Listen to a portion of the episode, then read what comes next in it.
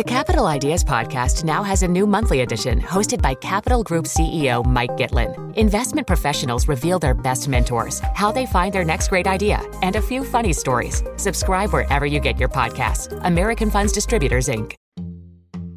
Hi, it's Andy. Before we start today's interview, I'd like to ask for a favor. If you listen on Apple, please write us a review and rate the podcast. It helps more people discover the show. And as always, if you like what you hear, please share the podcast with a friend. And now, on to the interview. Hello, everyone, and welcome to At Barron's. I'm Andy Serwer, and welcome to our guest, Pat Gelsinger, CEO of Intel. Pat, great to see you. Hey, great to be with you, Andy, and thanks for the opportunity to be on At Barron's today. Of course, chip makers very much in the news. Your old rival AMD, but of course ARM, NVIDIA, um, Taiwan Semiconductor. Talk to us about exactly where Intel fits into this competitive landscape, Pat. Yeah, thank you, Andy. And you know, clearly, you know, I came back to Intel, you know, over a period of time. You know, Intel had lost its way, lost its leadership, you know, lost its engineering, or uh, in the you know words of our uh, famous uh, founder Andy Grove, we had lost our Grovian culture, right? This maniac, data-driven, engineering-centric, you know, view. So, what have we been doing? Rebuild the company. And uh, so, two and a half years ago, we began what I called the IDM 2.0 journey. Right, Intel was the integrated design and manufacturer. Now, under IDM 2.0, we're going to design, we're going to manufacture, and we're going to be a foundry or manufacturer for other people's chips as well. So, a major strategic shift. You know, it also became a major capital cycle. Hey, we were under investing in factory. Hey, we are going to aggressively invest in the build out of factories for the future. So a big capital investment, a also rebuilding of our technology leadership. Hey, we've done every major transistor invention for three decades. Do it again and get back to transistor and process leadership, but also rebuild the engineering disciplines. Products on or ahead of schedule, products that the competitors fear and customers love. So all of those things, and two and a half years in, you know, I say we have a passing grade. We're getting it done. We're rebuilding the company and also driving some pretty major shifts in the industry as well. And you know, CHIPS Act and reshoring and rebalancing of supply chains. This has become you know a major geopolitical as well as technology and business story also. There's a lot to pick up on there, as well as your personal story at the company, which is remarkable. You alluded to that a little bit, but just a quick uh, question about um, part of the business, Programmable Solutions Group, mm-hmm. which is a business you're looking to spin off. Talk to us about what that means and how that fits into the strategy. Yeah, and when I came back to the company, uh, Andy, looking at the assets of the company, hey, I said we're going to build two companies inside of one manufacturing and foundry and fabless products like an AMD or NVIDIA and a TSMC. We're going to do both of those. But I also looked at the assets of the company and said, where are we not getting the most value, most execution or shareholder return. So we spun out Mobileye. Very successful, and we did that like a year ago. I announced that we had, a, you know, a technology equipment company, IMS as it's called for mask writing and equipments, and you know, so hey, we're creating another company in that area. And Intel had acquired Altera, you know, eight eight-ish years ago, and we underperformed with it as part of Intel. So I said, hey, we're going to set that up to again be an independent company, but continue to leverage Intel and our manufacturing uh, capabilities.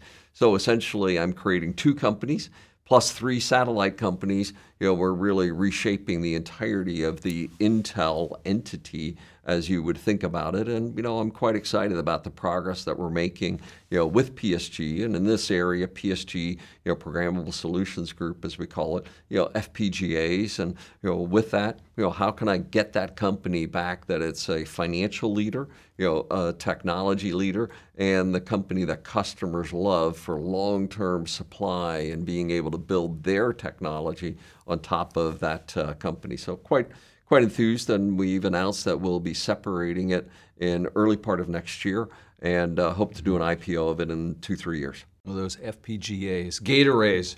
No, you'd love to talk about that, but I want to talk about your global footprint mm-hmm. um, because it's a it's a risky world out there. You have manufacturing and fabs around the globe, including um, some exposure in Israel. How do you think about global risk in that context, Pat? Yeah, and this has been a huge agenda in my period as CEO. The world needs balanced and resilient supply chains.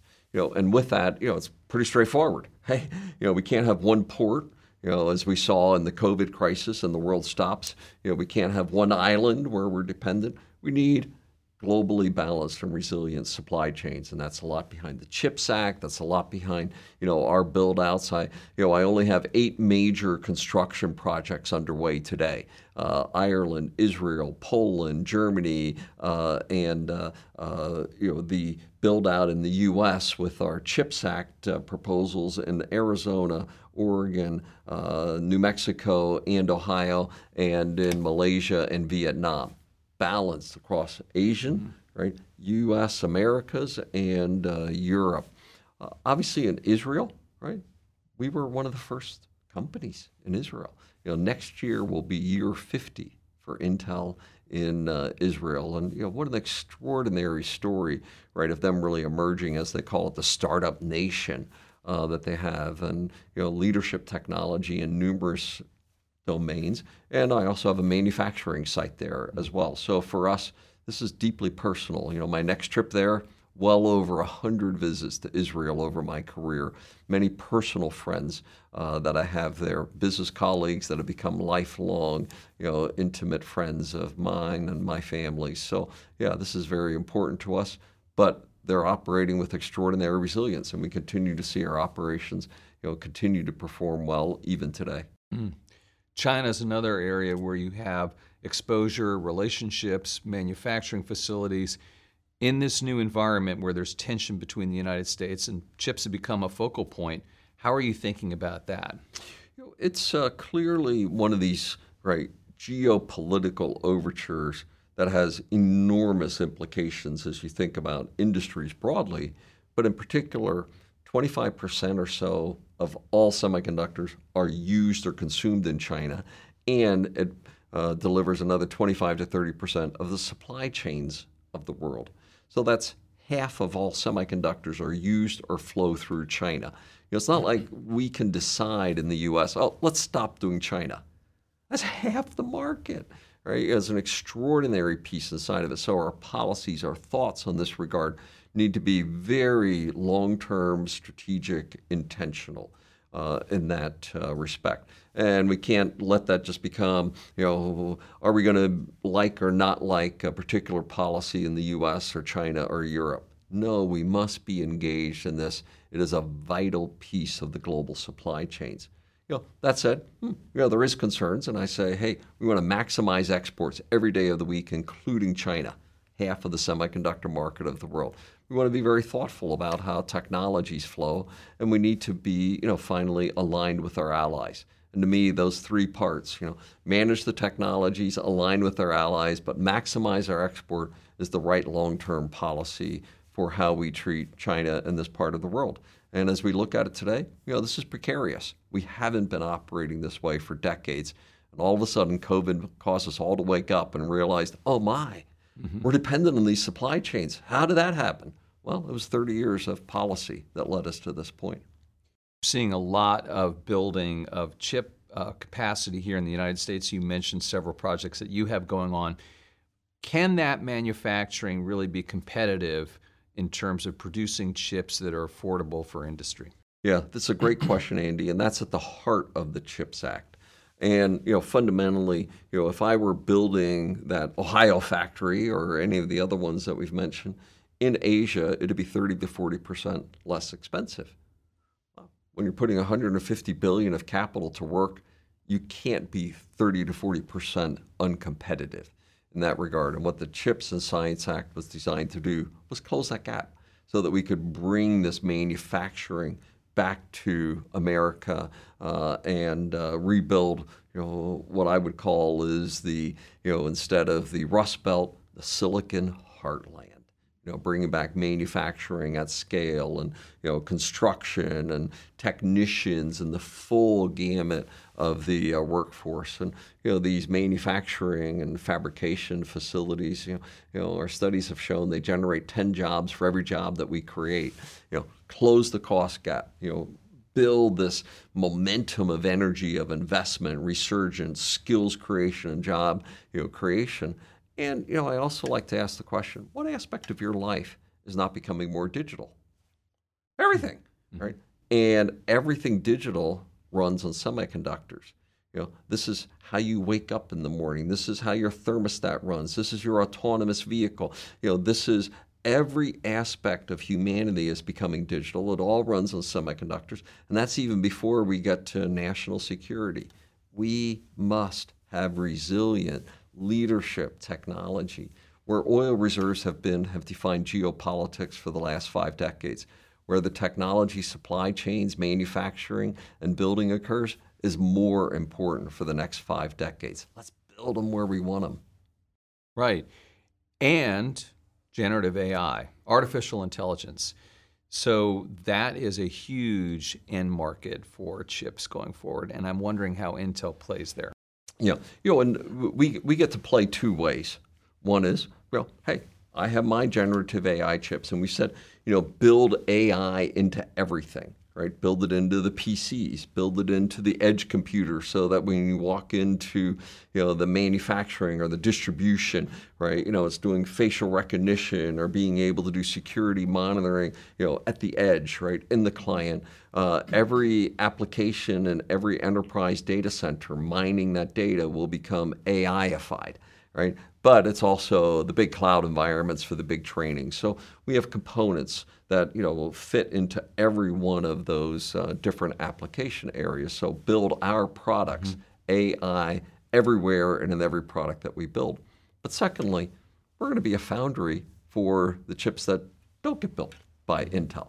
And to me, that's sort of, you know, I get two bites of the apple here because some of those chips, and, you know, you know, is Google going to stop building their chip to only use mine? Uh, maybe not.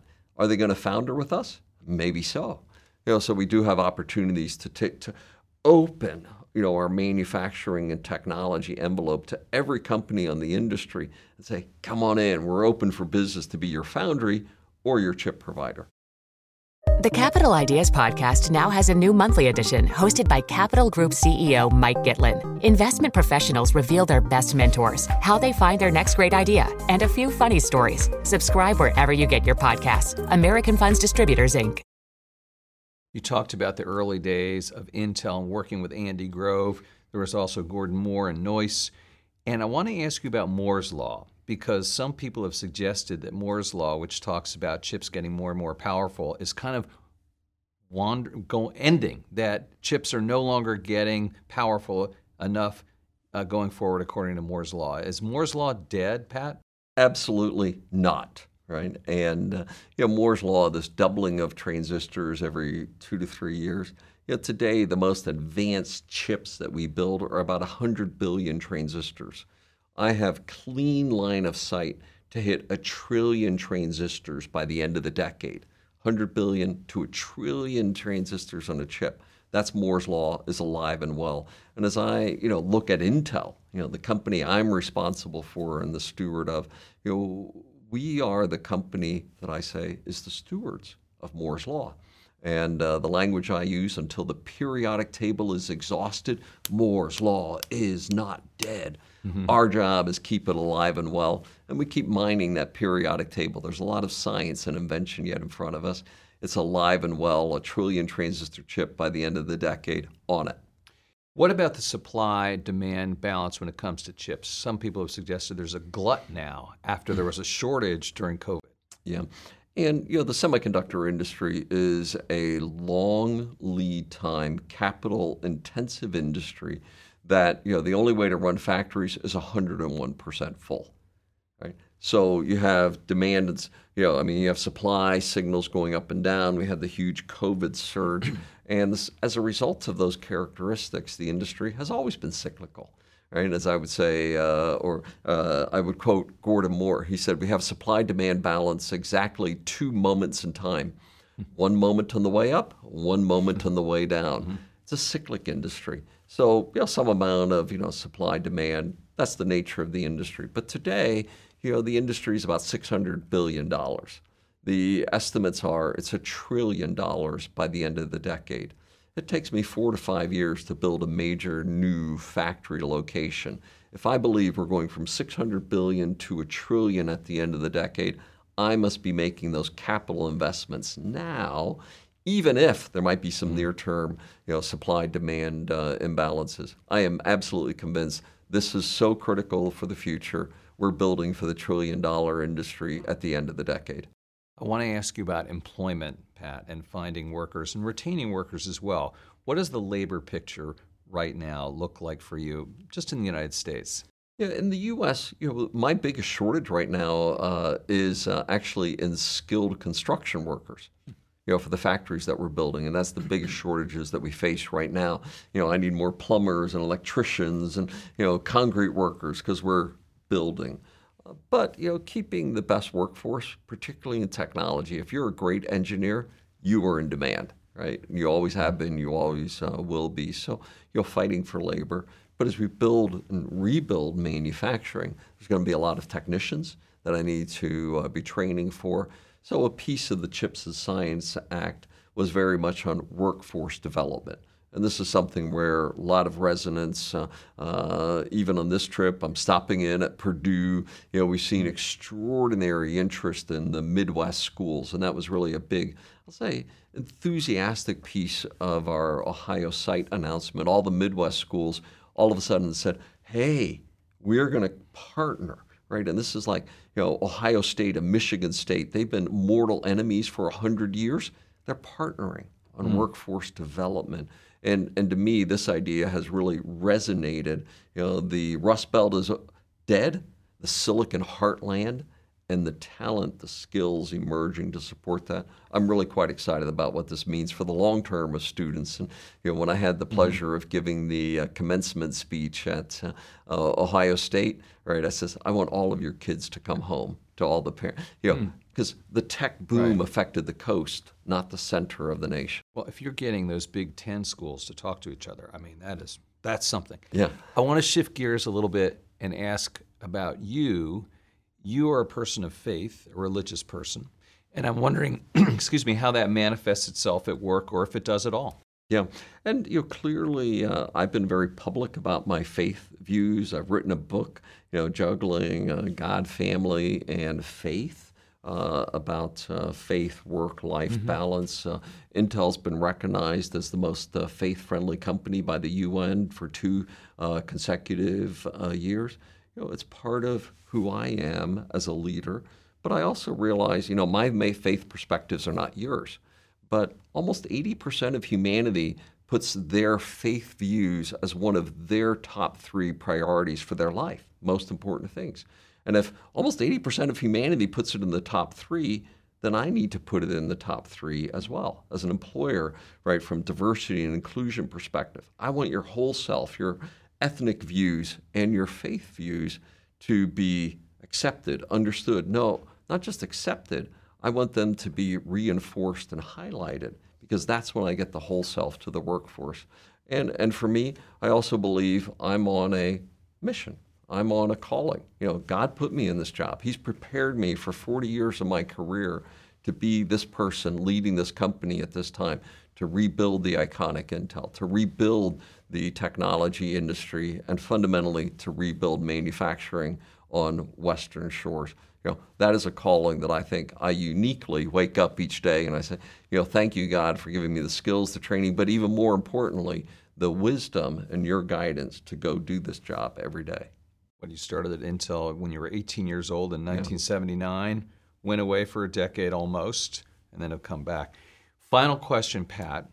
Why should investors buy or hold Intel stock? So here we are. You know, when, when I took the job, my wife asked me the, the two questions: How much are you going to have to work, and how long are you going to have to work?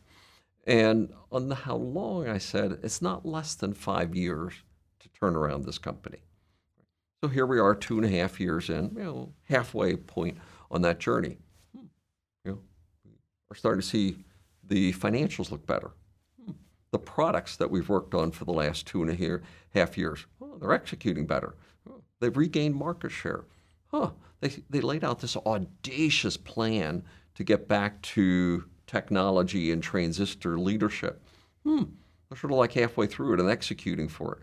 You know, clearly there's been some doubt, debate whether we could pull off this audacious plan. Two and a half years into it, you know, the green shoots are starting to become, you know, proper seedlings. And I'd say now's the time to get into the, you know, the evidence is building that the greatest turnaround, but not only the greatest turnaround, but the most important turnaround in the industry, if not the entirety right of the business world today is now taking shape. This is an opportunity. That's what I'm passionate about, and I think we're starting to develop real evidence that yes, in fact, we're going to pull it off. Get on in and join us. Pat Gelsinger, CEO of Intel, thank you so much for joining us. Thank you, Andy. This is at Barron's. I'm Andy Serwer. We'll catch you next time. The production team for At Barron's is Ellie Ismailidou, Rebecca Bisdale, Kinga Royjak, Joe Lusby, and Laura Salaberry. The executive producers are Kristen Bellstrom and Melissa Haggerty. We'll be back with a new episode next week.